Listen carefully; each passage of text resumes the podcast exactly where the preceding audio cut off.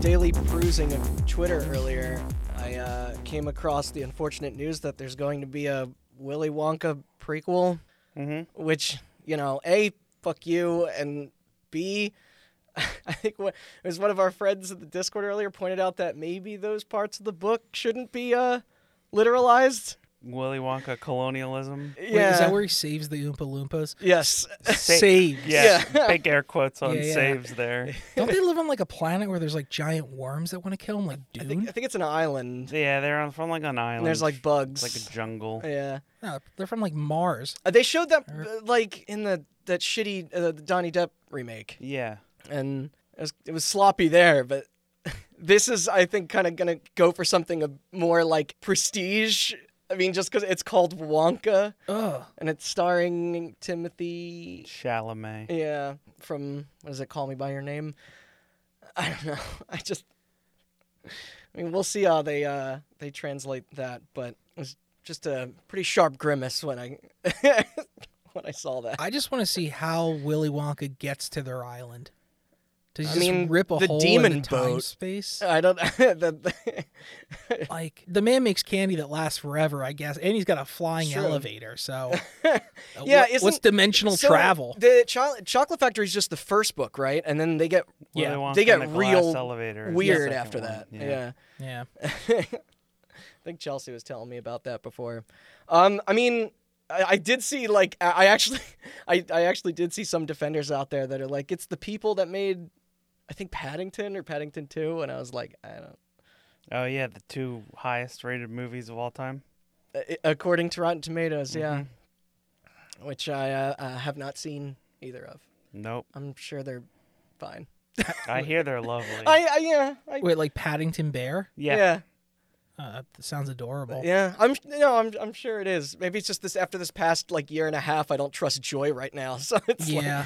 like, but they yeah, I think they're they're sitting at a pretty toasty 100 percent, right? Like no one said a bad thing to say. Mhm. Where's Armin White at to come in and you know Bring down the not hammer. yeah not not getting Yeah, bring down the hammer on Knock him down a Paddington peg. Bear. he did it with like Toy Story, right? Yeah, well. And No Country and a whole bunch of other What a monster! yeah. Oh, Well, hello there, everyone, and welcome back to Hot Button. I'm Randall Beatrice here with Austin Blakesley and Chris Yo. Nudeboom. hello. Uh, today, we're here to talk about the legend, Mr. Donkey Kong himself, the, the Pac Man kill screen getting, hot sauce slinging magnet of endless controversies, Billy Mitchell. Well, The Mitch. we're here to talk about the lead up to Billy Yeah. Mitchell. Uh, he's the uh, the on and off holder of, of various gaming related world records and kind of the arcade's classic nemesis as well. Uh, with much of his infamous return to fame coming post release of the documentary film The King of Kong: A Fistful of Quarters, uh, along with the still ongoing feud with the sometimes questionable organization and Guinness partner, not the beer, Twin Galaxies. Yes, the beer. uh, but yeah, prepare yourselves because this one is quite the roller coaster. Uh, even in recent years, the story keeps changing. Thankfully, Chris is uh, with us to educate us all and dive deep into his American flag tie wearing career. Also, I should state right now that uh, Billy and his estate are known for being uh, very litigious against anyone who dare to publicly slight him. Uh, so, if we're lucky, we may even get sued ourselves. Um, One- wa- a boy can dream. Nothing beats getting a Oh, Also, hot subpoena. Guinness Book of World Records was started by the beer company. yes, wait, is that true? Yes. they just separated from them. They, th- yeah, it's a Okay. different business now, but it was started by the beer company. No shit. That's why it's called Guinness Book of World Records. All right, I, I learned something today. And I had tons of those books growing up and roommates that, you know, obsessively drank that beer, but never made the connection. Did they also listen to flogging Molly and celebrate St. Patrick's Day religiously? No, although I, I one of them is very Irish. Oh, there you go. um, so I, we're going to do this in two parts, uh, and uh, and also uh, a uh, a commentary of that of that that feature I just named, which uh, what God, what year did that come out? Because I don't think I've seen it since. Was it 2007? 07? 2007. Yeah. Okay. Yeah. Um, I was gonna, I was gonna say late 2000s. I didn't know the exact year. and that'll and that'll be cool to have some some content uh, or context rather because uh, I'm I'm sure I'm much more um, uh, in the now now than I probably was when I was 17. Yeah. because that that movie uh, is very much. I mean, would you manipulative is maybe a bit. Manipulative. Yeah, Uh, it's edited in such a way to further demonize. yeah. I, I think it'd be probably best described as like a docudrama. Yeah, yeah, yeah. Like, I mean, I there is imagine- kind of a pro- pseudo protagonist. Yeah. which documentaries They, don't. the way that they normally- frame the characters is not really, Yeah. uh, you know, truthful to who they are in real life. Uh, I mean, I remember being a very entertaining movie. Like it's It a, is. It's a, it's a good It is. story. Well, it's And the way they framed. present it. It's but- framed in. It's edited and framed in such a way to present a narrative. Uh, yes, very that much so. narrative Yeah. may not be hundred percent accurate, but You, as opposed It to is most entertaining. documentaries. yeah. Yeah, but Uh, but yeah, are you, are you ready to take us back to the neon lit 80s? Or is, Yeah. it, or is it even further? uh, 1981. 1981. Okay, that's what I thought. I can't remember what happened in 1981, but Uh, Blue Monday came out. oh, what a good year! Yep. what a good year! That was the most important best. thing that happened in 1981. I can't think of anything. else Neither off the can top of my I. I head. wasn't alive. but that doesn't mean I that know about New- things that happened before I was alive. That doesn't mean that New Order was the most important thing in the 80s, dude. just because you think so. Well, Chris, what else important happened in the 80s? Well, oh my God, what a perfect segue. Twin Galaxies first began as an arcade in 1981 in Ottumwa, Iowa, ah, the, the most popular hangout for the arcade. for the arcade industry. Yeah. uh, after a specific magazine shot them into the limelight, Twin Galaxies garnered partnerships with many different video game companies as well as Guinness Book of World Records. yeah. Serving as Guinness's de facto branch of video game world records, Twin Galaxies for many years was the official scorekeeper for many of the arcade classics. Yeah, they're the authority that kind of keeps track of all that. Yep. right? It's still around today, albeit under new ownership. Yeah, And, uh, But you, you'll get to that. I'm- oh, yeah. Yeah. and it continues to have a following that reaches across many different video game genres even today. And we can't really talk about Twin Galaxies without talking about the man himself, Walter Day, the Yeah. original owner and operator. Which, So- which I will say, uh, uh, Twin Galaxies is still kind of forever associated with that era. More yes, Than, like, yeah. It, it was really revolved around Walter Day. He was sort of the personality, the the leading figure in it. Yeah. and very interesting guy overall. I mean, obviously, since I'm on the podcast, you know that there's legal briefs coming eventually. but uh, Walter Day himself, so he was actually born out in California in 1949 in Oakland, California. Yeah, yeah, and up he could there. Hmm. definitely be described as a man of many hobbies. So prior to Twin Galaxies, Day had a wide variety of jobs. At some point, he sold business cards for a living. He pursued folk music. He tried creative writing. He collected commemorative newspapers, and he was actually a professional ragtime piano player for a bit. Have you heard any of his uh, like music? No, I have not, but I I imagine it's got to be pretty good. like playing ragtime just seems immensely difficult. Yeah, and then definitely not in the same wheelhouse as folk. So Yeah. Better or worse than L. Ron Hubbard's music? Uh, slightly better than the. Have you heard L. Ron Hubbard's Horse Horse No. album? it is It's something else. a, a treat. Is it better than Russell Crowe's album? No. Oh, Manson's still at the top, right? I guess of technically by whack ass like default, yeah. what about like the Joe Pesci Christmas album? oh, he has a rap album. Yes, he as well. does. He Yeah. does. Have you heard Vin Diesel's new music? No, I didn't know Vin Diesel was even a musician. He since last year he is.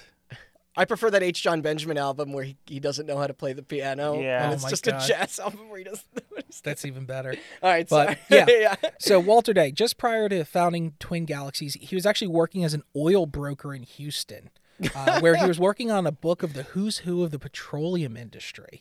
Wow. So how did this man end up opening an arcade? Such a free spirit. Yeah, because he wasn't like a big gamer himself for the right, or maybe he started Well- off with a passion for it. One day, his co-writer on his Who's Who of the Oil Barons book was fed up with editing, and he actually told him, "I can't take this. I just have to play some Space Invaders." and Day followed. I hear him Austin to the say that nearest while he's arcade. editing all the time. It's it, it comes natural. and he was quoted saying, "I went on the road as a traveling salesman, and I would stop and play video games. When I opened up my arcade in 1981, uh, that was just an excuse to play video games." By the way, Space Invaders sucks, dude. What Space Invaders is great. I also think. Wait, I also what year did Space Invaders? That might have been 1980. Pac Man or was like 80, 81. Well, Ah. had Pac Man was very early 80s. I was like, we covered Space Pac-Man, Invaders right? was late 70s, Oh, okay. yeah, I that's all. believe. No, I think you. I think you might be right. regardless, Walter Day kind of rules. Hmm? So, someone who enjoys like viewing and analyzing odd hobbies, this guy is just a gold mine. Cool. Uh, to be called eclectic is kind of an understatement. It, it does sound like a man of many different, like, Like I so many pray, disparate interests. It's, I, I pray that his oil baron book got published because I want a copy of it so bad. And like it makes total sense I to think it might be a little outdated, but uh, like Walter Day is just such a free spirit, and like around the time that he actually was uh, making his oil barons book, the thing you got to remember is like, why would anybody want to buy a book about oil tycoons in, in Texas in the '80s? Well, I feel like your brother would buy that. he would. A little show called Dallas. Uh, If you don't know about the Dallas. never-ending fucking. who shot Jr. Is that was that the? Oh, okay. Yeah. yeah. If you don't know about Dallas, uh, I what I don't know the average age of your listener, but either ask your parents or you know about it. Also, to finish your question, yes, that's where Who Shot Mr. Burns came Yes. from. Yeah. No, I Yes. knew that. I wa- I was more talking about the uh, the it's all a dream. Was that trope No. born in? That was not Dallas. Okay, never That mind. was St. Elsewhere, which was a hospital uh, Okay. show. All right. And I, also- I mixed and up my also soaps. The second Bob Newhart show. So Bob Newhart had a show called The Bob Newhart Show, Uh huh. Uh-huh. and then he had another show called Newhart, and the season finale for Newhart is him waking up with his wife from the Bob Newhart show saying that the second show was all a dream. It's like of the ending of G character four. Wow. from Yeah. the first show. Are you sure I'm older than you? That's it. Yeah, thank you for explaining that for Randy because you and I clearly both knew that. Mhm, mhm. I've seen it parodied Of enough, course. and then I think they brought Dallas back at They did. one point. Also, Roseanne was all a dream. That yeah, but there's the last season where I think she wins the lottery. I've never she wins I've the never lottery seen and her Roseanne. book gets published, and then it turns out that her husband actually died. and Died, she's like yeah. a drunk. Yeah, Oh my God. yeah. Well, Uh, so yeah, it's insane. uh, he definitely knows how to capitalize on like what's hot in the moment. Yeah, yeah. It sounds Uh, like I it. mean, you got to if you're selling commemorative newspapers, right? Uh, he also he I actually never thought about it. created his own set of trading cards as well, similar to baseball cards, on the most random topics. Would you like to collectible oil take, tycoon card. Would you like to take a guess on some of the categories and cards he made? Um, musicians. I mean, if he was Probably. okay, I, I only wrote down like six here. uh, is one is one like like moguls? Like is it or just All right. think about what think about Twin Galaxies. Yeah. What would be a, what would be an easy show in for a trading well, card it- series? It, would be professional like players, right? Yeah. yeah. what do you think card 001 is? Billy Mitch, Al- Alexei Pajitnov. It's Billy Miller. It's Billy Mitchell, but uh, Oh, he there's a went under- printing error. Oh, okay. I thought he was like an alias. No, situation. yeah, the the note includes it had an original print run of Wow. 25, but 32 copies were printed. All were hand numbered, and along with another error card, uh, we are considered the rarest and most sought after cards in the entire Walter Day collection. How much do you think that's fucking worth? Nothing, Oh. but I want it. I wanted to. I wanted well, to. that's why I, uh, when you said uh, like trading cards, I thought that was the obvious guess. Yeah. But like, they they probably have to do something like that now with streamers. He and he just influencers. kind of I don't he know. Oh, just kind of has for his sure. interest, and he just prints cards and hands them out to people. that's like fun. he did uh, World War II historical trading cards, uh, My where dad one would be into that. oh well, your dad would kill yeah, for President Roosevelt's death rookie. like There- holographic. He did like- one for science fiction, and there's a card for H.G. Wells. He did some for comic book writers and artists, way. and uh, he also did one for business card historians. Man, well, he was very forward thinking because you know what's real hot right now. Collectibles. So you might be asking And yourself, cards. how did Twin Galaxies become so well recognized as the scorekeeping authority? yeah, like what kind of catapulted them into that stardom? Like, Well, when Day heard about a kid beating the world record on Defender uh, with a score of 15.9 million, Fender. Day had actually called Defender's creators Williams Electronics, which I believe ma- make pinball machines, Hey, all right. right? Uh, because a local kid in his arcade had just smashed that record by about 9 million points. And I've played Defender. It's hard. I didn't, It's even know, I hard. didn't even know you could score that high. he was basically told by the company that they didn't keep track of high scores, Ah, Oh, that's funny. nor did anybody else for that matter. But it's like on the cabinet, like Yeah. yeah. But I don't. Did- I'm trying to remember like Right, but some we're of the talking first- about like a central authority to keep Right. all high school. you gotta yeah. you gotta also remember too when it comes to arcade machines when you reset. what happens when you reset, Yeah. right? Yeah. Like That's I'm my bet that my favorite episode of Seinfeld. oh when it resets the Frogger score. yeah. yeah, Or no, when he keep, when he hooks the Frogger machine up to a battery so that it can keep Yeah. his high it could score. keep his high score. Uh, yeah, so he wa- he was basically told that no one kept scores, and he decided he would be the one to keep track. And from there, he Sure, started the Twin Galaxy scoreboard, and within six months, he said he was getting something like seventy-five calls per day from people checking the Ah. high score, thinking that they were the world champion at something. You got to remember, this Awesome. is 1981. Yeah. So people were dialing him off the hook, long distance calls to check to see if they were like the best gamer. I'm sure probably flocked people to his arcade too. Like yeah, Yeah. like. I And- want to be on the board. Obviously, the running motif with Walter Day is his ability to be on top of the latest trends out there, right? He sold those commemorative newspapers, he worked Mm-hmm. as an oil trader at the peak of uh, oil's cultural relevance. And now he was keeping high scores during the golden age of video games, right? And we're right. We're, we're like right before the crash. right, right before it. Well, the right. golden age of arcades. right? arcade Yeah, yeah, video yeah. games. I'm Yeah. sorry. I knew what you meant. yeah. Thank you. Well, it never got better than those. never got better. Yeah. When did ET come out? Uh, right at the crash was that 82 or 83? So some of those key moments from the golden age, right? You have Space Invaders 1978, Yeah. Okay. Yeah, it was late 70s. Asteroids 1979, uh, and then Tron in 82. And you got your vector graphic stuff in there. you know, Yeah. Yeah. Twin Galaxies was basically the pinnacle of n- a Also, n- that Tron game is dope. I mean, Um, it I don't is. give a I, shit. I really like I, it. love- I love that game. It was really the pinnacle of a niche hobby for the next six months until Life magazine decided to do an article on the burgeoning video game trend. Oh man, And this is what really the propelled them to language is like in mainstream, that. right? Yeah. Uh, oh, dude. uh, so reporters found Day basically the same way that others had by being referred to by different electronics and video game companies. Yeah. They were like, "Hey, who should we go to to interview about video games?" And since he knew all these video game We- companies, we need a face. Like, we need a face. Yeah. Talk to Walter Day in Ottumwa, Iowa. Right? but getting Life magazine to write about you isn't that easy. So, like during the conversation uh, that Life and Walter Day uh, had, make no mistake, Day wanted them to cover him. Right. And in order to entice them, he had promised that he could get the top players in the country to come to Ottumwa, Iowa for basically Life's photographers to go do a photo shoot. So I'm just laughing at the idea of like flying out from like New York or LA Yeah. or, or something. You know, just like And to you, Iowa. You got to remember too, to put in perspective, at this point, Twin Galaxies was still less than a year old. It's quick. Uh, some quick success. yeah, I mean, think about how fast it fizzled as well, True. right? and all of this happened on a cold and blustery winter weekend in November of 1982. And to Walter Day's credit, he did make it happen.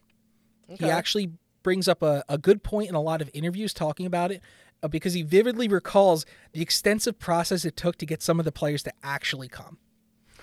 How do you entice? Uh, Well, not only did he have to pick up a lot of these guys from the airport and pay for their hotel rooms for the weekend, uh, but apparently, and rightfully so, he spent a lot of time talking to the parents of these kids because they had no idea why a 33 year old man from Ottumwa wanted to bring their child out to I- Iowa for a weekend to play vid- in a video game competition. right? And eventually, though, with the help of Life's magazine's editors and photographers, uh, he was able to convince most of the top players across the country to attend. Yeah. Uh, and for reference, the age of the competitors ranged from 14 to 30. was there no cutoff? I guess yet. Nothing Best like that? player. Okay. Hey, that's that should be. Hey, also, life is no longer around. Correct. Life is not no. Uh, Okay. I, couldn't I didn't remember. know that. Yeah, I think they went under maybe a better part of a decade I ago. think they merged with time. Oh, that makes sense. They had the same like red. Yeah. Life and time to make life and times. Yeah, Mm. that's what they should have done. Really rebrand. But Yeah. some of the people that came, they were local enough to drive, and apparently there were some people there with vanity plates that read like Lucky them. VidWiz and Decong. Oh man. Yeah, or like really passionate hackers' names. people. Yeah. This is also the setup for the movie Pixels. PT Dubs. Is it? I, Anybody's I wondering. saw it. and I Yeah. don't remember.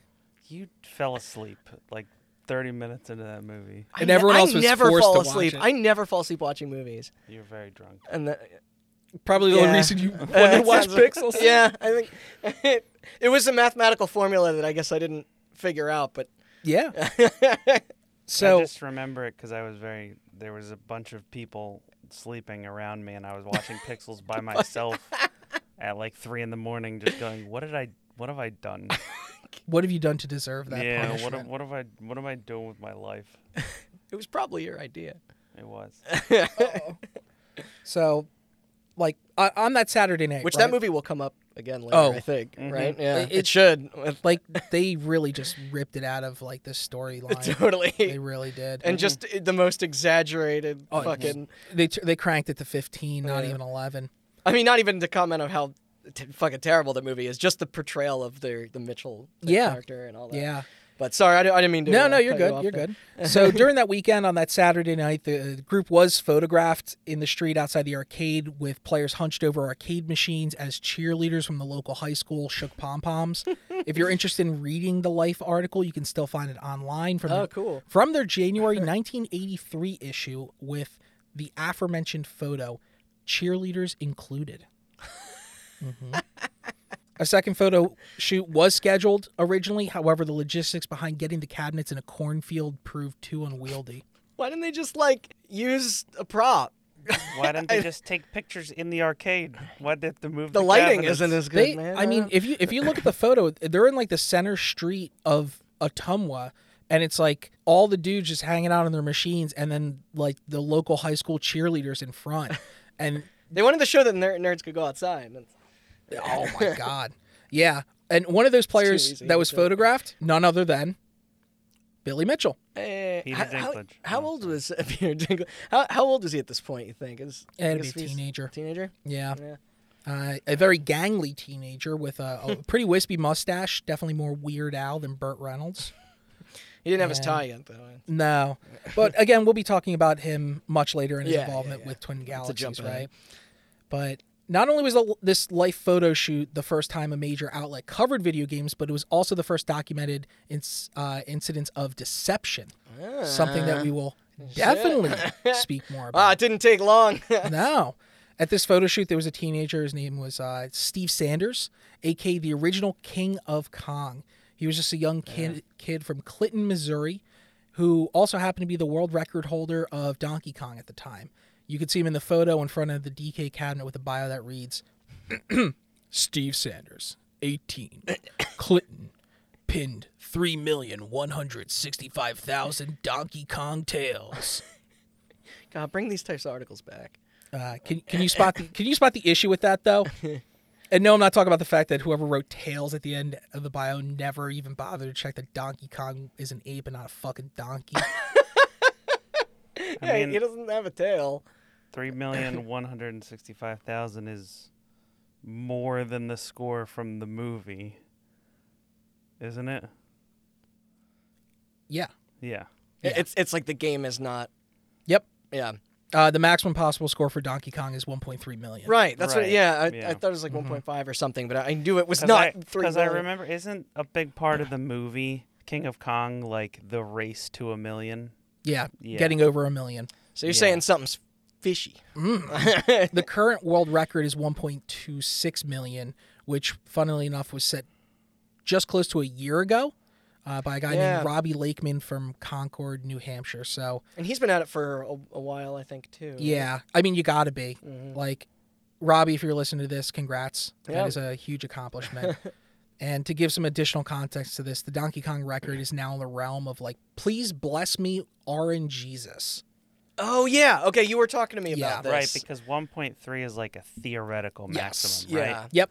Which Yeah. is why there was like some sort of assistance in figuring that out. Like, Oh, Yeah. Yeah. Like not only in, in the past 10 years, we've really come far in being able to not only theorize but also simulate potential high scores for games. So back in like 2010, uh, the highest possible score was around 1.15 million, and more recently we've seen TAS emulation with scores of over 2 million being possible, but it, you need frame by frame like manipulation and analysis. I mean, that's definitely something that like it makes a task like so fascinating sometimes to to those watch. of you just like- listening that don't know, that is tool-assisted speed run. yes. Yes, Yeah. When I said basically- assistance, I meant like computer. Yeah, that's basically when a computer plays the game Yep. Yeah. and plays it perfectly. Yeah. Yep. Yeah. They get the perfect, just perfect random number generator, maximum score. Like, Yeah. It's It, just cal- it insane. calculates like pretty much what an ideal route would be, and and Yeah. they, have, they they have it for everything. Mario and yep. It's it's Pac-Man. crazy. If you ever want to check out, just like see a game utterly dismantled, just watch a task. yeah. But yeah. But what's certain now is that uh, Steve Sanders was clearly lying about his record. And at the event itself, he played a few games where he couldn't break 200,000 points. It was suspiciously a bad day for someone who had claimed to have broken uh, more than 10 times that amount. Yeah, that seems like a pretty bold lie. Uh, oh, I mean, the game was only out for at this point a couple of years. Yeah. Like, and but what makes this different is that unlike other cases where it has taken 10 15 20 years uh, in technical analysis to disprove some records it actually didn't take long for steve to come clean okay. uh, after he returned home to kansas city from that event thinking about what had happened he actually wrote a letter to walter day as well as the other donkey kong players he knew and competed against and he has gone on to say the way it started was that my Donkey Kong high score was beaten maybe by 450,000 points or something. And rather than say, oh, okay, congratulations, and try to get the score back, I just said I scored more than that. and that score, the one I Kept invented, multiplying. yeah, it got into the Guinness Book of World Records. And- and it's funny because it doesn't sound like he really planned for it to get out there that way. No. Yeah, like it was. It, it seemed you're describing It it, was as like kind of a- spur of the moment. Like, It's like a white lie that got out of control. yeah. I mean, good on him for I guess. It was just like somebody Coming beat your out. score. He's like, "Pff, I beat that. I just didn't tell you. and then it spiraled. Just spirals out, yeah. And in retrospect, I think uh, he, he is quoted with saying, in retrospect, I think a lot of the guys were lying. Oh, well. And we were young and restless. Ugh, we're young teens. Walter Day has had this to say in the matter. I think a lot of players were genuinely impressed that Steve had the sand to fess up and apologize and to go on with his life. I think if they weren't impressed, they had their own egos in the way, or they weren't mature enough to realize what an amazing thing he'd done, to own up to it. I've always admired Steve for what he did in the face of scorn, and no matter what he's done, the truth is he could still play better than just about anyone else. Sure. Uh, And and it's not like he was profiting on it for like 20 years. and it No. was like- and I, I don't want to harp on this like too that. much because to be honest it doesn't really mean much in the grand scheme of things like S- steve sanders eventually It's just interesting, left like that playing this video started this games. early though. Like Yeah. you know, like the Like, from the inception. questionable scores. yeah like And he, Donkey Kong. he eventually left playing video games he actually became an attorney and uh, a damn fucking good one at that he started his own law firm uh, and out Hmm. in like kansas city uh, he's married has five kids and from what i read as recent as 2015 he's, ac- he's actually still really good friends with bill mitchell No shit. And after filming The King of Kong in 2006, Billy Mitchell convinced Sanders to give gaming another shot. So Sanders fired up Joust and set the world record for a doubles game. Damn, still got it. Yeah. Three years later, in, in 2009, Mitchell challenged Sanders again, betting him that he could push the score higher and wagering either $1,000 or a pizza. Sanders eventually went on to beat his own joust record in 2011 alongside his 17 year old son. Uh, and Sanders chose the pizza. Yeah. What kind of pizza? Oh, the, uh, Can- the Kansas City. Kansas kind. City pizza. Yeah. no Uh, offense to anybody. If we have any listeners in Kansas City, I just imagine. we're just pizza snobs. Yeah. I love that he came back though and did it legit. Yeah. Like, yeah, nothing suspicious about it, any of those, right? Like he just like came in and It's just a wholesome fucking moment. did it. Yeah, And that's great. That father son duo then broke the record again in November of 2012 and have vowed to continue to play until they break 1 million points. Wow. Yeah. like, the eh, eh, have you guys ever played Joust? Yeah, yeah, yeah. I've I've only ever played it multiplayer. It's hard as fuck. Yeah, Yes. It is absolutely fucking insane. It is. uh, I think Balloon Fight is probably a bit more accessible than Yeah. Joust, but similar idea. Almost all the records are held by this one guy named Lonnie McDonald, uh, who Steve actually has some records with. So you have like the singles and doubles category. There's a few variations, which is like, do you get an extra life or is it just you get the three lives, right? And uh, Lonnie and Steve hold the marathon doubles record. Oh, that's cool. They did it together. Mm-hmm. Huh. Uh, which is set at a nice 40 million points. Jesus. The, Like those numbers got to be scrolling off the screen. yeah. and the marathon singles record, it's held by a guy named John P. McAllister that was set back in 2018, and it's a fucking staggering 107 million. Do you know how long it took him to break that record? I mean, I'm gonna say, like in hours or years. In hours, continuously. Uh, I mean, are we are we breaching our, our ten thousand hour rule? Or No, no, no. I'm saying that to get 103, Oh, 107 like, you million. mean in How- one how, sitting. Long Sitting. was, Okay, how I thought you were long talking about was his the one, training. How long was the one run? Yeah. Is what he's saying. Fuck, Yeah. eight hours higher? higher. You got to be so fatigued at that point. Just like, uh, 12, Double it. 24 straight Double it. out. What? What is he? A robot? I, I said double it. Wait, like legitimately forty eight hours? Add five. What the fuck? 53 hours and 51 minutes. Almost 54. Yeah. Was he on 80s coke? Like, uh, how?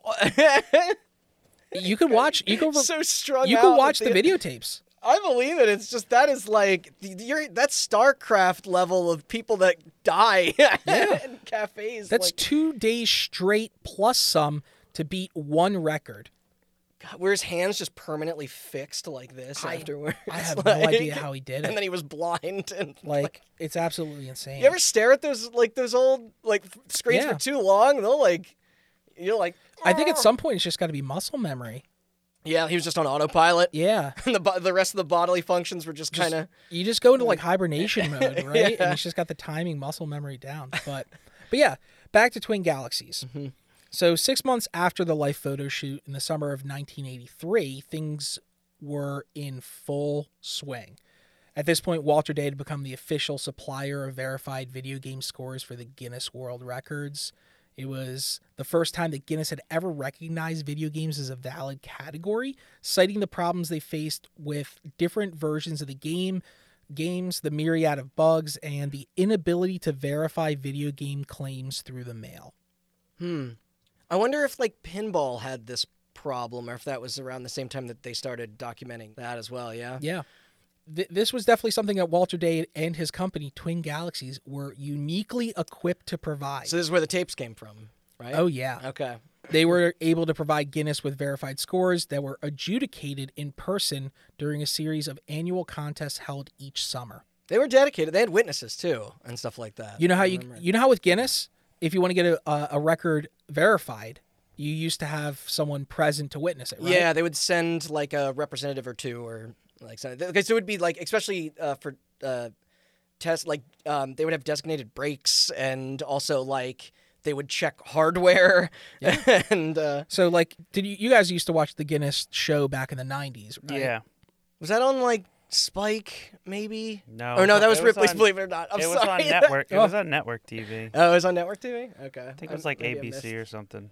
So yeah, you guys are both familiar with the premise. You'd have the the judge there, the- aka the adjudicator there, who would witness you. Did they have uh, to perform it live? yeah. for the shoot. Okay. Yeah. Uh, No, I- you yeah, ever I you ever missed the wonder? Well, you got to put it together. You ever wonder why Twin Galaxies had the same policy? No, is that Think about it. If you want to get a record with Guinness Book of World Records, right? yeah? You need to do it. You could do it live in front of a judge and automatically receive Yeah. the yes. record, and that is Twin Galaxies policy. Okay. So I mean people would just kind of trek out there to Yeah. his spot and then Yep. they Uh, could monitor it themselves and just sort of forward that information to Guinness, cut out like the yeah. yeah pretty much. that makes sense. That's that's because I, I w- I thought this was still, you know, when it was like I guess Iron Galaxies would be the one like reviewing tapes and then I thought they might copy them and you know pass that along to Yeah. to Guinness. but- Uh, the the tapes the tapes were a way to get around having an adjudicator there, okay. Uh, but the tapes were there. I mean, you for- probably couldn't get direct feedback then. It was like just like a VHS. no, camera it had to pointed be at the- it had to not be a direct feed. Direct feeds disqualified it. oh, It had to be a videotape of you performing Ah. Okay, it. so they could identify that that was Yes, indeed that was the you. person. Yeah. Gotcha. That- Uh, we, alright. We've come a long way in technology since then. Yeah, I'm looking at this a little bit through like the, the a modern lens of how this stuff is, is Yeah. handled. But the only way, if you think about it, like the uh, like having the videotape would serve as essentially the judge's eyes, where he b- would be able to see you performing it, Got it. not like taking breaks or doing whatever. Um, and Fuck him with shit. yeah, yeah, yeah. And around the same time as getting involved with Guinness, Walter, Billy, and 14 other Twin Galaxies high scorers were laying the foundation for what would eventually become esports. Yes, which I, I think uh, this came up a little bit on the StarCraft episode that we did, right? Yep. And- yeah. And by esports, I mean the circus had actually come to town. Legitimately, I'm talking about a What? company called Electronic Circus. Oh wow. Uh, they assembled the first traveling professional troupe of video game players, uh, starring Walter Day at the helm, serving as the ringmaster, and his top players as the attraction. That's such an outdated like you know, name and brand for this whole thing. Hundred percent. The plan was to tour 40 cities across North America where the public could attend, play the games, watch the champions, and even challenge the champions if they wanted to. If any of the challengers won, they would earn the right to replace the current player for the rest of the tour. Mm, so this, they're taking this uh, this Iowa show on the road, huh? Uh, Yep. Yeah. And this was one of the first instances where a gamer could call himself a professional, as getting all the paid for players it. were under contract. Yeah. While not a typical contract akin to something like a pro athlete, it did pay the players for their appearances. It had some stipulations about a midnight curfew. It forbade drugs and alcohol. Yes. Drew rigid guidelines in their conduct around the inevitable groupies. it's just so wholesome. Still, it's it's generous that they're getting like some cash like for the Yeah. They're like actually getting paid to appear. Yeah, which that I mean, I think we talked about this in the G four one a bit. Is that went away for like you know a, a decade Yeah. or so? It's like and so the first event they had was in Boston, where they rented out this huge convention hall and set up huge rows of arcade cabinets. The heart was in the right place, and I can appreciate that, but you could probably guess how it went. poorly. They never made it to the second city. Bummer. I know. and during this time, Steve Sanders was the team captain for the team, but only because he was the oldest. He- Okay. He, was super invested in this and really wanted to make it work. And when you say oldest, I Silly. mean, like, he had to be like 23. okay, so th- that has stayed 22. consistent in the world of esports. Yeah. I suppose. And after the first show in Boston, he returned to the attic above Twin Galaxies, home of the rotating cast of players trying to figure out their next move. And I had a quote that I really wanted to keep in here where it's Steve Sanders talking about it. And he says, I still remember waking up in this filthy room at 6 a.m. one morning. The carpets were all shaggy, there were cockroaches running around. It was like God spoke to me at that moment and said, What are you doing here? You're wasting your life. Go back to school and make something of yourself. And that was the end of me trying to be a professional gamer. the first part of that had some black flag energy, just like I know. Uh, like the second part was like that's uh, it- sad. that's clearly that's clearly like an ace attorney like reflecting upon it. Right. Like saying like fucking make something of your life. Stop playing video games for a living and then you like, you're right. and then he just leaves, goes to law school. like the anti dream. And oh, but yeah, in the wake of the Electronic Circus, they did organize the U.S. national video games team. And unlike the Electronic Circus, the U.S. national team was more focused on trying to make headlines as opposed to uh, putting on a show or an act. right. Yeah. They would travel around the U.S. promoting video games through some pretty creative ways. Spreading awareness, Oh. Sadly, the mainstream. that awareness and those adventures, they read more like a, a comedy of errors than a jaw dropping epic. What happened? car breakdowns, malfunctions, you name it, it happened. They also did some they did some neat stuff, Okay. right? They visited the Italian and Japanese embassies in Washington D.C. to issue challenges for an Alright. international video game championship. Uh, and what might sound like the most surprising event, Walter and Billy Mitchell traveled around the country debunking bogus scores that players would claim. No shit. Yeah. I, I, I mean, I, I like. I would say.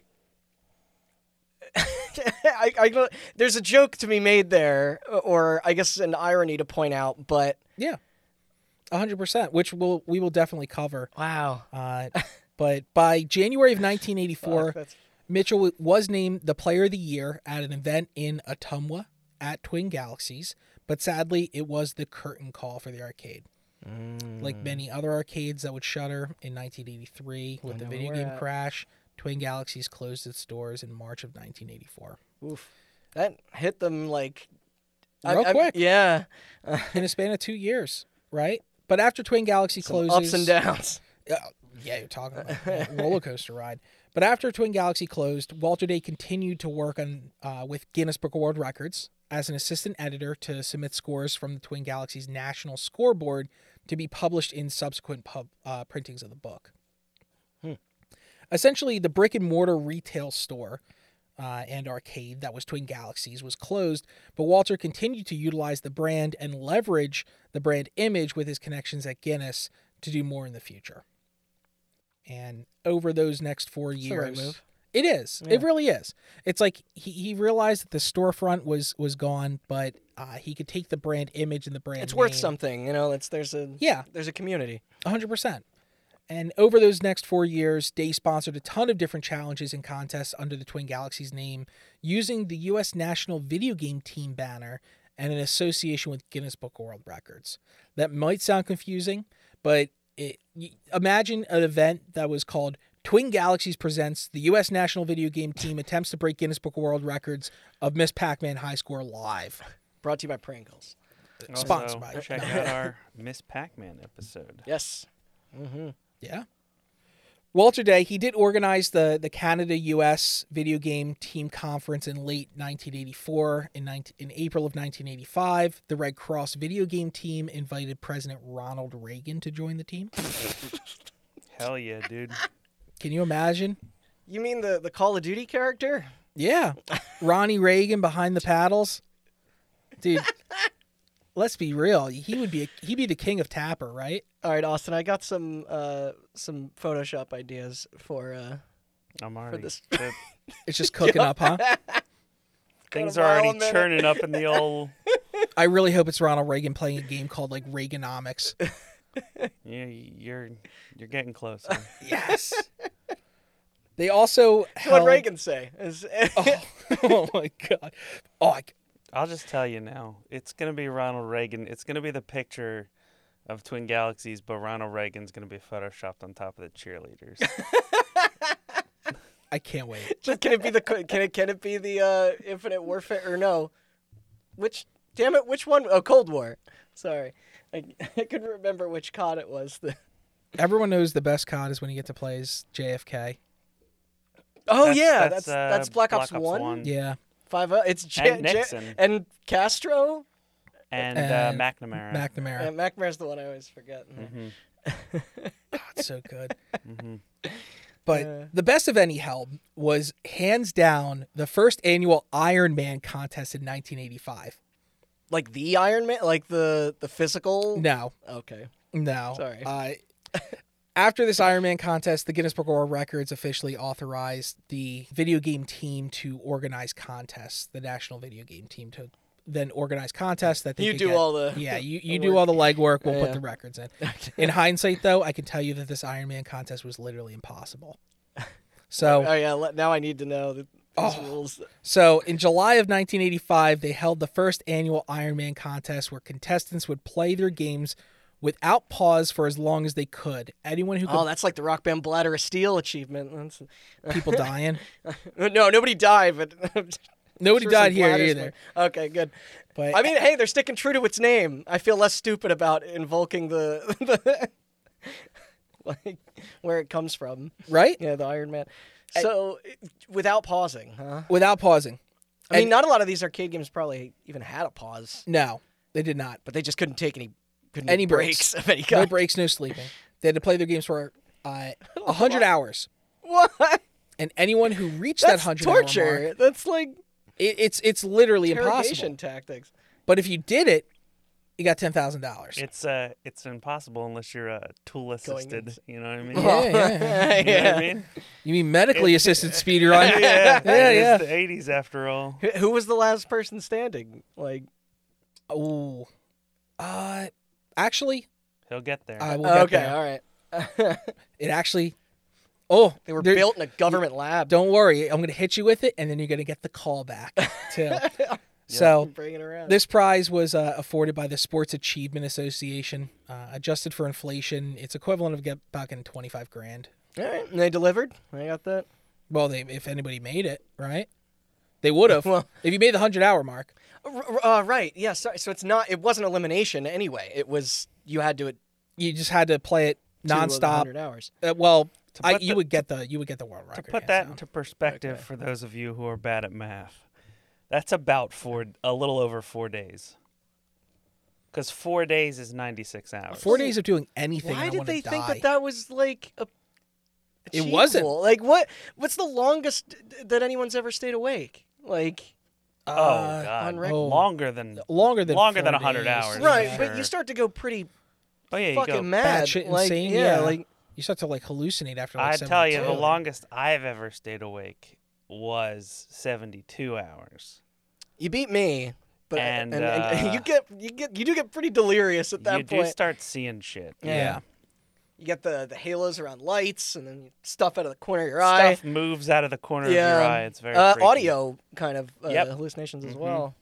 Ah, who's there? You know, perfect, perfect uh, y- shape of body and mind to play fucking already games. brutally hard like, Games designed to game- eat quarters. Yeah, Well, oh, you want to hear a fun fact about this Sports Achievement Association that uh, that was essentially funding the prize money? yeah. Hit me with it. They weren't even incorporated. It wasn't even an association at all. It was actually it was owned by a California businessman, and its entire purpose was to provide uh, risk reimbursement coverage on special promo sporting events, like hole-in-one contests at golf courses, uh, fishing derbies, bingo games, and like people getting What? perfect bowling games, like three hundreds in tournaments. Alright. How do I know this? You, you just look it up and you're like, He covered a super bet at the Chicago horse racing track in 1988, where a dollar buy in and a ridiculous amount of parlay bets can get you a $50,000 payout. Uh, there were three winners, and he never paid the racetrack, so they took him to court. Is- and that's fifty thousand dollars in '80s money. yeah, that's a lot of money. They, didn't really- uh, they took him to court. His One lawyer rate. just didn't even respond. Uh, summary judgment was entered, uh, and he owed them about $136,000 plus costs. So What a chump! you know going into this there was zero percent chance I wasn't gonna bring up court filings. It's the only way I know. But back to the national video game team escapades. Uh, this Ironman event, this 100 hour marathon, one player was eliminated after 39 hours when sweat and oil from his hands caused a joystick malfunction. I like you said, only thirty-nine hours. Only. It's Dude, another dude played Cubert in a recliner for 50 hours before collapsing from exhaustion. in a Or- rec- he was in a recliner. How I Well, imagine guess, yeah, falling just stand up. Yeah. he fell asleep. The winner apparently played Joust for more than 67 hours on the last day uh, and resorted to blasting himself in the face with Freon to stay awake. Freon. Freon. Is that safe? No, it doesn't sound. it safe. is a hydrochlorofluorocarbon. They are banned by the EPA. it's a refrigerant. Yeah. That is the most 80s I'm thing gonna- you could yeah. do. Yeah. Do you know what happens if uh, you inhale it? Uh, does it make you tolerate joust for more than? Apparently it provides a mild buzz similar to drinking alcohol. hey, I know about that. Yeah. Yeah, except alcohol does make you sleepy. Yeah, I was Uh, gonna say, it's alcohol's not a depressant. But it starts out as a God, God, as a that's very stimulant, true. You're drunk and awake. Sounds great. right? Uh, Not for me. I don't get personally- the stimulant. I just get the depressant. Just the depressive part. yeah. I, I I'm way more surprised that nobody was like brown bagging like lacquer or something like that in the back room and just leaving a can of like commercial paint thinner in front of the cabinet. And remember, this is the this was a time before energy drinks. Yeah, I mean, you I guess blast Joel yourself in the face was with, around, with Freon. Yeah, Plus, you kill all the ozone in your body. all of those in your body.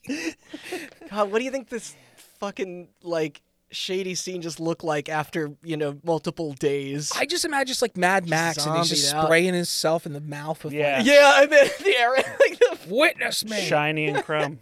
back to puber. But guess what? A new record was set. It was done by a guy named James Vol Volant, and, And he can, you, proceeded to die minutes later. can you guess what the Hmm. game was for? Call back. Well, I mean, we're not in Donkey Kong territory yet. What game took 53 hours to beat Wait, from earlier? you can cut out my, my long pauses. Nope, yeah, so- leaving it all. Well, in. I it's all don't- in there. Joust. well, okay. Well, we were just talking about Yeah, Joust. I didn't yeah, know yeah. it was like I, I yeah, thought. that you- was the one that took 53 hours. yeah, yeah, Yeah. okay. You But- tr- you were tricking me. Yeah, I a- was a little bit. I 'cause was 100. I percent thought we were the, the one I wasn't gonna say was Joust because there Right? was so much Joust. You know what the on- record was? 107,216,000. The record that was beat that took 53 hours Yeah. was for 107,600,000. Hmm. And that was like 20 years later. right? So, Presumably when they got some Yeah, that was sleep. 2018, right? yeah. Yeah. So, yeah, his I 54 apologize. hour- I, I thought this was like gonna tie No. into like no, no, no. out of nowhere, fucking Remember earlier when I was mentioning it? super sprint His comes into record play. took four, 54 hours or close to to complete. Yeah, yeah, yeah. The record he was beating was the one that was set at this event. Too much Joust. Yeah. but if you want to throw more fuel into the speculation fire, uh, the leaderboard for Joust marathon scores, it actually has 17 scores submitted, and 12 out of the 17 of them are all from the same time period, 1983 to 1985. There were probably multiple people doing like those kind of endurance records for arcade games, like because they're they're es- basically endless. You know, like I, I genuinely wonder. I, I don't know. I don't know what made Joust get so much attention. I mean, maybe If you Because if you, you could read down these cop it. this record list, like it's basically nothing against Joust. No, nothing against Joust. uh, i- it's basically this guy set this record right in 1983 uh, for, you know, uh, 101 million points, and then this Mm-hmm. guy James comes out in 85, beats it with 107 million, and then people are just kind of scrambling after that to try and even catch up to him, right? And then Not just giving up. not, not just giving up, right? And it is noted that on the website that this record from 1985, uh, I'm sorry, from from 83 is uh, it, it is contested and disputed because In what way? apparently there was some electronic malfunctions in the event which caused him to have to restart. So instead Someone of spilled coffee on the. yeah, So wait, did they just? he blasted Frey on the control panel. Of course, Did they just like add both the scores then? Like they restarted and Yep. Mm-hmm. then continued from where he left off. they just added the scores together, which gave him the 107 million. And all I'm saying Maybe is, you got a break. if you look at some of these old scores, I think a lot of them are pretty loose. I'm not saying that any of these guys or gals are bad people, nor am I saying that they're lying. But it just seems Sure. super odd that I think that the way they handled it back then just would not fly today. No, no, I and, mean- and and some of this evidence is probably just evaporated to the Yeah. ether at this point. Like, like with our understanding of technology and capture cards and Twitch, it just wouldn't fly. yeah, right?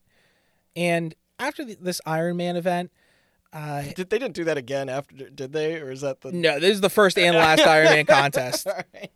This is actually this is actually the start where we have Billy's hiatus. Reagan didn't play though.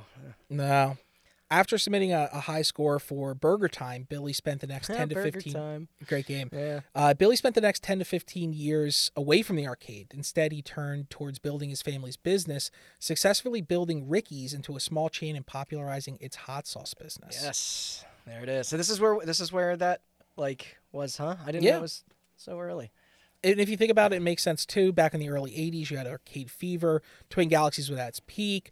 Walter Day got this sudden popularity with a Life magazine article, links him up with Guinness. He's submitting records, and then the bust happens and he closes doors, right? I mean, and the writing's on the wall with the crash too, so that was still probably a pretty. Yeah. that was a good path to take. It, it, if you look at the timeline for Donkey Kong World Records, you'll see that the first record as November 7th, 1982, belonging to Billy Mitchell. The next record after that is in August 17th, 2000. That took some time. It, it, it, it looks like video game records were just non fucking existent for 15 years.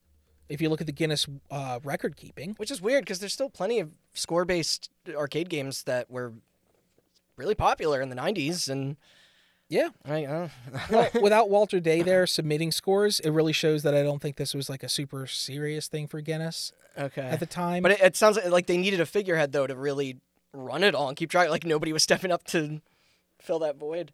Yeah. Huh. And as the 90s really kept rolling, Twin Galaxies, they did resurface at some point uh, within the 96 to 97 range. And by 1998 was online with a forum. Apparently a, a fairly cheesy forum, but a forum nonetheless. Well, we're in the connected era now. yeah. Now everyone How has cheesy of a form. very cheesy. it wasn't until 1999 when, according to an article, Mitchell caught wind that a group of Canadians were closing in on obtaining the perfect Pac Man score Oh, but he's got to defend his title for America. for America.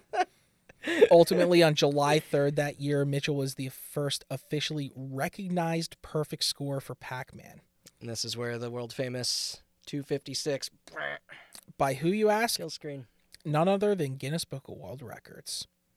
It's this achievement that prompted Namco to declare Billy Mitchell the video game player of the century, Mm. fly him out to Japan, brought him on stage at the, the Tokyo title. Game Show, presented him with an award, and offered him a chance to meet the creators of Pac Man, Oh, That footage has got to be up. Toru Iwatani, and Namco founder Masayaya Nakamura. Yes, which they came up on not just the Pac-Man episode, but our Tetris one as well. hmm Also, uh, Toro Iwatani is in Pixels.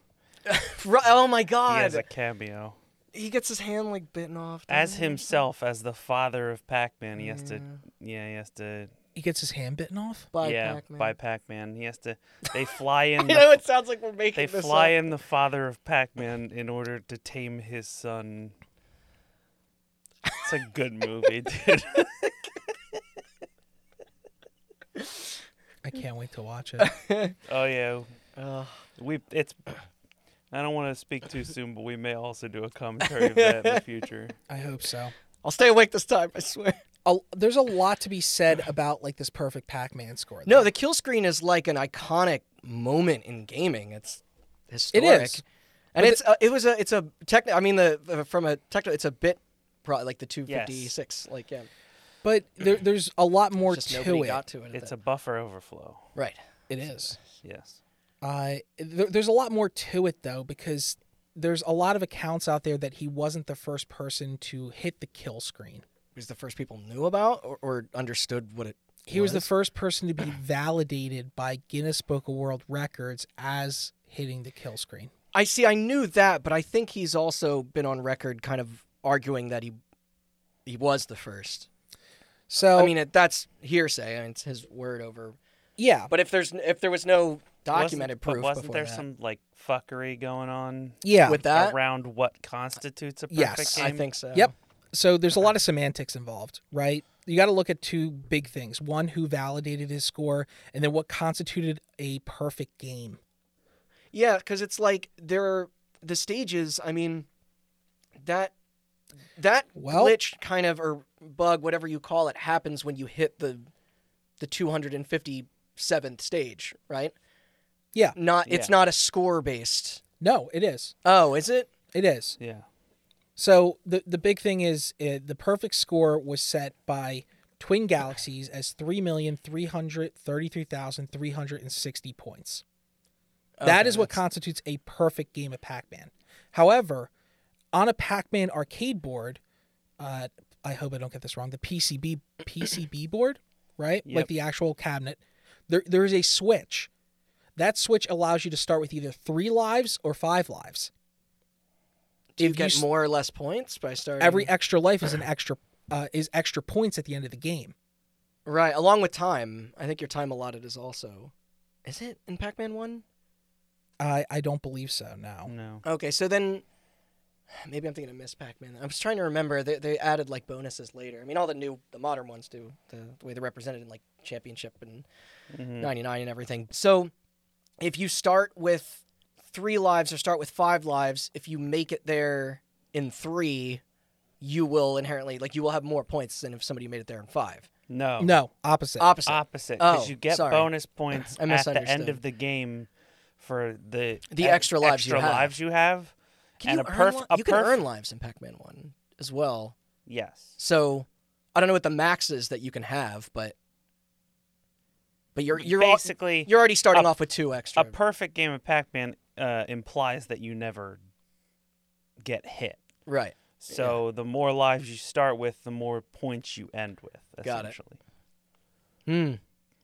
I wonder. I guess that flip, that switch is probably just in there to make the game more like for a casual player. Like, well, it Uh, depends. It's you how many quarters you want to squeeze out of people, I guess.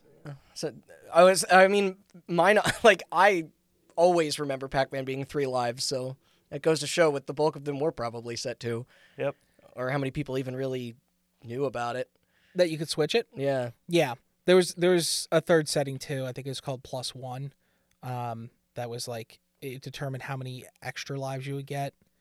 Uh, but regardless, Yeah. Sorry. I The- didn't mean to the- get off uh, no, this no, whole no. tangent, but so when you look at Interesting. the perfect game of Pac-Man and you have it on the three setting, right? There are people who there are, there are claims out there that there are people who have hit the kill screen on three lives, right? Because that was Mm-hmm. the officially accepted Pac-Man record up until Billy hit it on the five lives. Then that Oh. became from some accounts overnight the de facto perfect Pac-Man score. I mean, he had to have known the tournament rules. I mean, like for at least for competitive Pac-Man play, it was probably everybody was doing three until They made the rules. I if he was a part of that board. Then Yeah, was it a loophole then, rather than a in my opinion, it was more like there were people out there who were really good at Pac-Man who probably hit the kill screen on three lives, right? Okay. I mean, he's undeniably good at Pac-Man. He is. but uh, He's a really good Pac-Man player. but maybe that that But- title but isn't the t- but 100 to be the first person to beat to get a perfect game of Pac-Man. Yeah. You got to remember, like Walter Day is the king of attracting media attention to things, right? Like No. y- there's- okay. Now I when I, you say, "Okay, I got Oh, you're a hitting three million three hundred thirty-three thousand two hundred eighty score on three plus Pac-Man," that means nothing to people. But if you say, "I got the But- perfect game of Pac-Man," and I was the first person to do it, even people who because don't he play was- video games or Pac-Man, uh, and, yeah, they're like, "Holy shit, a f- Yeah. perfect game of Pac-Man!" Because he was, he was the first person to get uh, a record in the five live, five life variant, yeah, right? And when the people who are judging that are Walter Day, who you've been friends with, then that's the two-step process. you know, Yeah. that's it's done. right? so it's like there's a lot of debate about that, and like a lot of debate about, uh, like, you know, w- was the system Just like the uh, eyebrow essentially raising rigged in nature of his it. favor? I mean, it Yeah, sounds like, a like, loophole to it's- me, but you could say that yeah. It's more of a news. rigged in this Essentially, it's favor. more of a news story for Billy Mitchell to get the first Yes, uh, kill screen perfect game than it is for a bunch of random people nobody's ever heard of in Canada. totally. So like it was kind of they changed the rules to make it a news story so that Billy Yes. could do it. yes, Yeah. because he already had like some credibility and popularity within the video game realm. sure, Right. You know, But- he held other But records. this was definitely where He held I- Burger Time. Uh, he held Donkey Kong. He held like he held a lot of classic. they don't have the video same games ring as as Pac-Man as, as yeah as a perfect game a of perfect Pac-Man. game of Pac-Man, Yeah, right? Because there's no perfect game of Donkey Kong. yeah. So So, th- so this is yeah this is when he became like a you know an iconic figurehead of yeah, I, I would say that like, I mean, he For wasn't better like or clout worse. chasing. I don't think a lot of people really cared at the time in terms of mainstream media, but yeah like, maybe to it's the- more to in the- retrospect it's like to the to the niche hobby enthusiast at the time. Yeah, it's a pretty big deal. You know, eh, yeah I'm- I'm because I I've seen photos from that like like Yeah. where he's like signing autographs and Yeah. shit you know Yeah. I mean, what really propelled him into the mainstream limelight was definitely King of Kong. Oh, yeah that's why I had that in the open. But, like, I I, mean that's how I you know, obviously don't know the inner workings of Twin Galaxies at the time or what happened or how they decided this or what happened because there's also, like I said, a ton of conflicting accounts Mhm. that, like, no, he was just like the first person to get it. There are people who are saying no, it was rigged from the start. There are people who are saying like Walter Day was in on it. It was to help promote the resurgence of Twin Galaxies. I mean, I feel like they would have if somebody else raised their hand and said that they did it prior, then they would ask for proof to surface, right? I mean, But the, but the thing about it is like the and not to s- to discredit, like this could that could Yeah. have totally happened, like you know, there there have been you know, like I don't want to people have been playing Pac-Man Pac-Man religiously for there was definitely a uh, Before a- this. a former employee of Twin Galaxies who came out and like really just like, eh, I mean, he, he kind of came off as as few screws loose because he was very uh, adamant that that that in terms of his vitriol and hatred towards Billy Mitchell. That he put out a lot of these like amateur documentaries, like I'm going to expose him. I mean, et cetera. he, he is kind of a heel, but This this guy was this guy was claiming that there was like a dude in Florida who had the perfect game of Pac-Man and he submitted the tape, but like it got lost in the mail magically.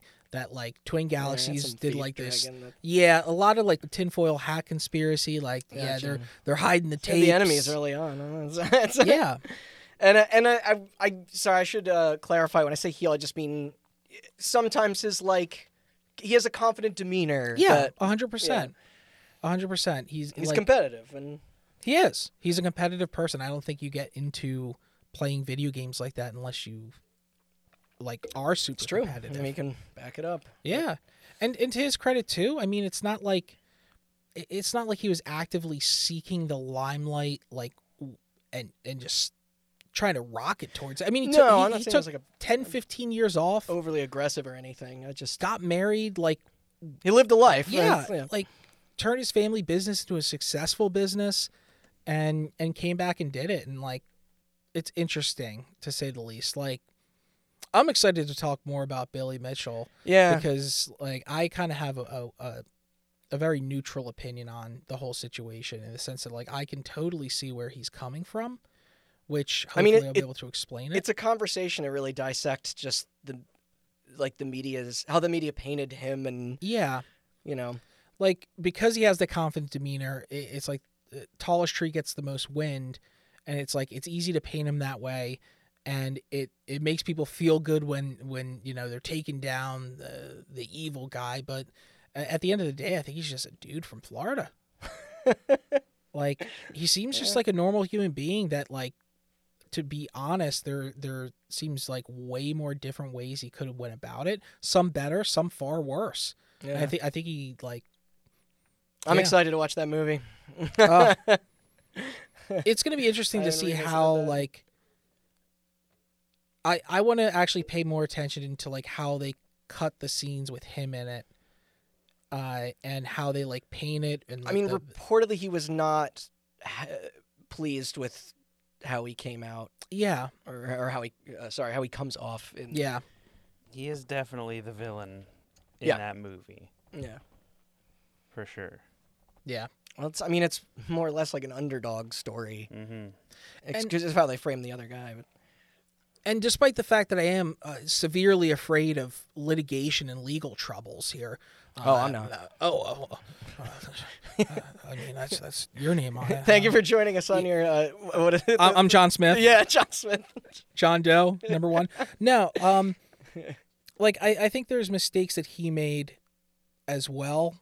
Sure, Uh, yeah, obviously, and I, I know you'll get into those. yeah, but it's like Twin Galaxies. uh, definitely a uh, defensive in- guy. overall too. Like Yeah, I'm not gonna lie, it's kind of a shit show. yeah, Like their heart was in the right place. It really was. I feel like they were trying to legitimize no, video and games at a conceptually time. they they kind of did, like did. for sure. It's just The way and like the more you dig into it, the more you dig into it, the more you say like this was like real fast and loose. It's just kind of weird because like the Twin Galaxies is just another company, but when they get a company like Guinness Book of World Records tied to them, it immediately legitimizes everything they do. I mean, in at least in the the public eye, though I, I do know that um, the Guinness Book of World Records has come under fire for like awards they've given out elsewhere. But Well, but I mean, by and large, and like I'm talking the- about and the there- good old days no, of it's- Guinness. you- eh, hey, it was gospel. That like I had I had some of those books Yeah. and stuff growing up. You would be inclined to. I read it believe every in single those, yeah. time I went to the dentist. like They still printed those like big hardy books for Yeah. the for the fairs at school. like, going throughout 100%. the two thousands. like Guinness Book of World Records. I mean, it, it's it's definitely come uh, a long way. I mean, you can I don't hear about them as much anymore. That's because you could submit anything for a record as long as you pay the, the fee. find a new category. A hundred percent. There's a record for everything, Oh, Mm-hmm. right? and a lot of it now is about just like uh, you got to pay the, the 400 500 dollar fee if you want to judge aka to adjudicate it uh, aka get it done faster uh, it'll cost maybe upwards of like 1500 but y- if you look online at like the different records out out there some of them are just ludicrous i swear to you. it's like the I didn't know it youtube was a channel free, like- dedicated strictly and only to vr chat with the most subscribers is like a record of course it is. Mm-hmm. of course but yeah. But what are your thoughts? I feel like I've just been sitting here spouting about Twin Galaxies. For no, like I've five just minutes. been. Uh, I, I'm.